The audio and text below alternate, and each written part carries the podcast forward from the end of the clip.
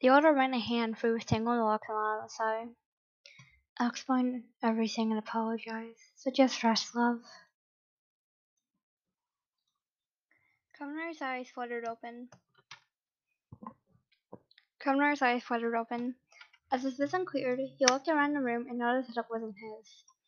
The blonde quickly sat up and regretting the decision seconds later as the blood rushed to his head and made him feel extremely dizzy.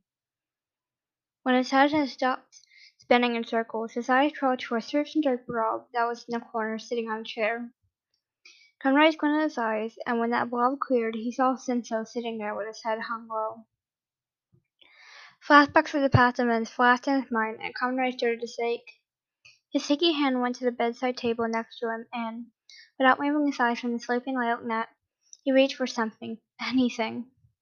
Knocking over the lamp, Senso drifted awake, and both him and Conrad locked eyes with one another. The blood drained from Conrad's body as tears formed in his puffy eyes. Senso panicked and quickly but carefully took steps towards the blonde.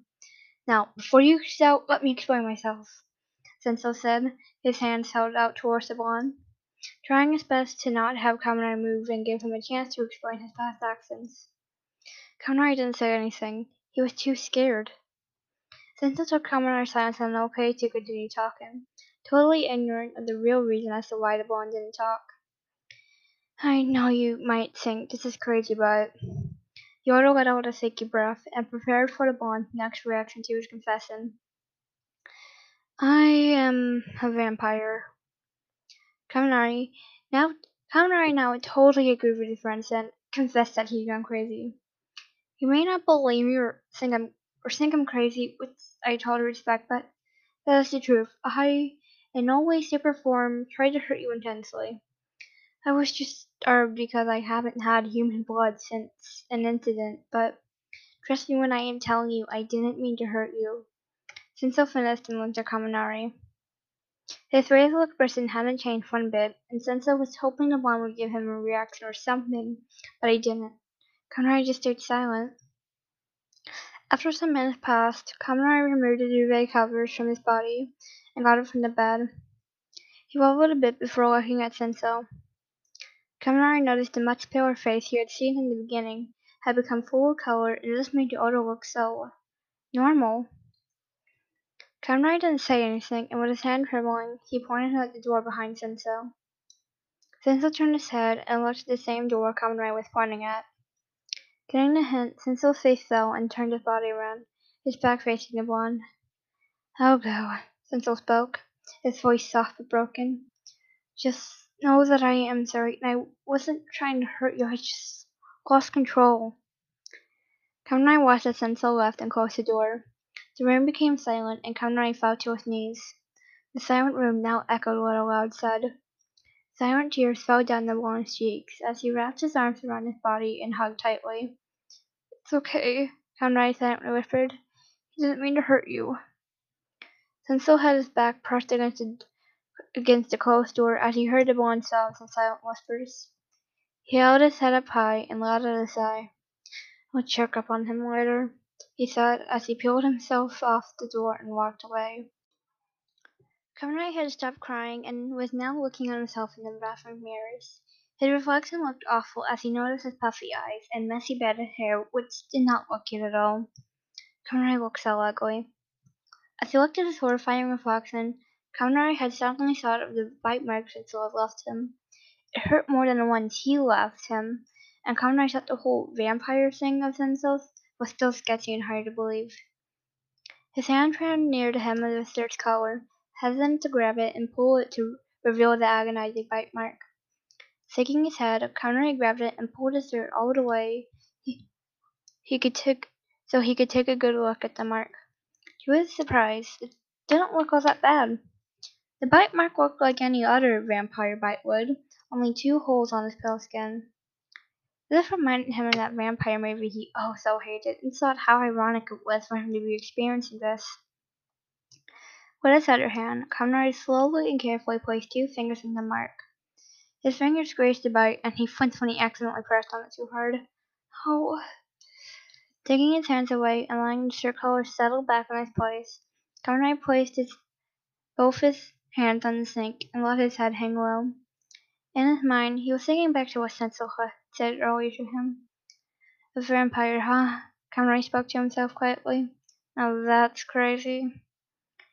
He looked, the, he looked at the bottom floor and thought to himself for a while, thinking whether Sensei was just lying to him or actually telling the truth. If he was lying, Conroy could just hit him in the head with a bat and run him back home. If Sensei was telling the truth, Conroy, he wasn't sure what he'd do. For now, Conroy decided that the best thing to do at the moment was to believe Sensei's story, as crazy as it was. He splashed some cold water on his face and dried it before stepping out into the room again. Conroy heard a knock on the door and sort of jumped. He was still a bit wary of Sensei, but nevertheless, Conroy decided to trust him. Deep down in his heart, he wanted to trust Sensei, but Conroy also knew Kirishima would be telling him to be careful and to be not so trusting.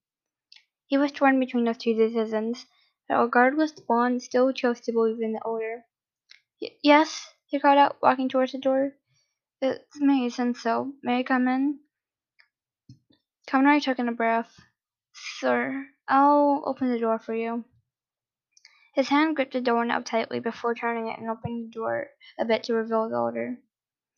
Sensei was holding a silver tray filled with food and snacks to pick from, as well as a teacup and a single teacup. Conroy stared for a bit before opening the door for Sensei fully and letting him in. Sensei walked to the small coffee table in the corner and placed the tray down. He wiped his hand and turned to face Kaminari. The blonde closed the door behind him and took a few steps towards the violent knot. I figured you'd be hungry after waking up, so I... Sensei motioned towards the food and stepped back a bit, afraid you Younger might scream if the odor was close. Cooked some food, made some and brewed some tea. Smiled a bit and walked closer. Noticing how each time the blonde came closer, Sensei only stepped back. The blonde thanked him and grabbed the older's hands. It's okay. I thought it over and I'm okay with it now. Sensei looked at the blonde as if he had just spoken another language. The older couldn't believe in what Conroy had just said, and still couldn't believe it. Sensei had saw Conroy would have bashed his head with a baseball bat or pushed him off the stairs before forgiving what he had done, but he didn't. Are you sure? Conroy nodded, and Sensei felt a loss of relief take him by storm. He wanted to go and hug him tightly, apologizing for sharing the bond, but also thanking him for forgiving his monstrous ways, but didn't, as he didn't know how comfortable Conroy was with order. He said, "Go, Nate," Sensei said, a smile on his lips. After all, you must be hungry. Conroy walked towards the table and took a seat, before taking a bite of the food Sensei had cooked for him. His mouth was filled with the most scrumptious and foreign taste all over his taste buds. Vaughn's cheeks brushed with color, and he felt as if he just melted entirely. This is so good, Conrad complimented and continued wolfing down the rest of the food. Sensei watched intently as he the bowl and ate the food he cooked. He was still hung in the idea of Conrad actually forgiving him. Sensei still couldn't believe it. He was so lost in thought that he didn't know that he didn't hear Conroy call out to him. Sensei! Conroy called for the second time. Sensei! The older blinked and turned to face the blonde. Yes? Do you need anything else? More sweets? More tea? Conroy shook his head and motioned for Sensei to take a seat with him. Sensei obliged and sat down in the chair facing the opposite from the blonde. The blonde took in a breath and looked down, fizzing with his fingers. Uh, I'm sorry. Sensei's eyes widened. He looked at the man with such a shocked face. Why are you apologizing? If anyone, I'm the one to blame here. I've already forgiven you for that, Conroy reminded. I meant for something else. Sensei raised an eyebrow. What for, then? The man closed his eyes tightly.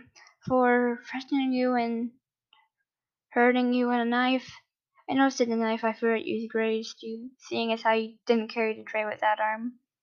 The other was, spe- was less beautiful uh, at the blonde keen eye. He had hoped I wouldn't notice it, but sadly he did. It, it's fine, really, no big deal. I may be stupid and naive looking, but I know that you're lying to me, Younger said, crossing his arms and eyeing Sensei closely, hoping for an honest answer. It is a big deal. I'm not. Sensei tried to argue, but mentally cursed himself for stuttering like an idiot. You stuttered. I get nervous. You're lying, and now And now tell me the truth, the blonde pressed. A special type of silver knife, Sentinel yelled. It's meant to hurt my kind. Conrad's face softened. Why would you have that here? Why would you have that there? I didn't. Conrad knew better than to not have the older say anything else, seeing as how he was gripping the ch chair's arm tightly. Sentinel looked like he held deep, agonizing anguish inside his body. The blonde decided to change the subject to something else before anything else happened. Anyways, Conrad began, his voice trembling slightly, what's this about you being a vampire? Sentinel looked up and chuckled. There's nothing much to it. I'm just a vampire. Pale skin, psychic powers. Blood-sucking, regular old vampire. Hmm.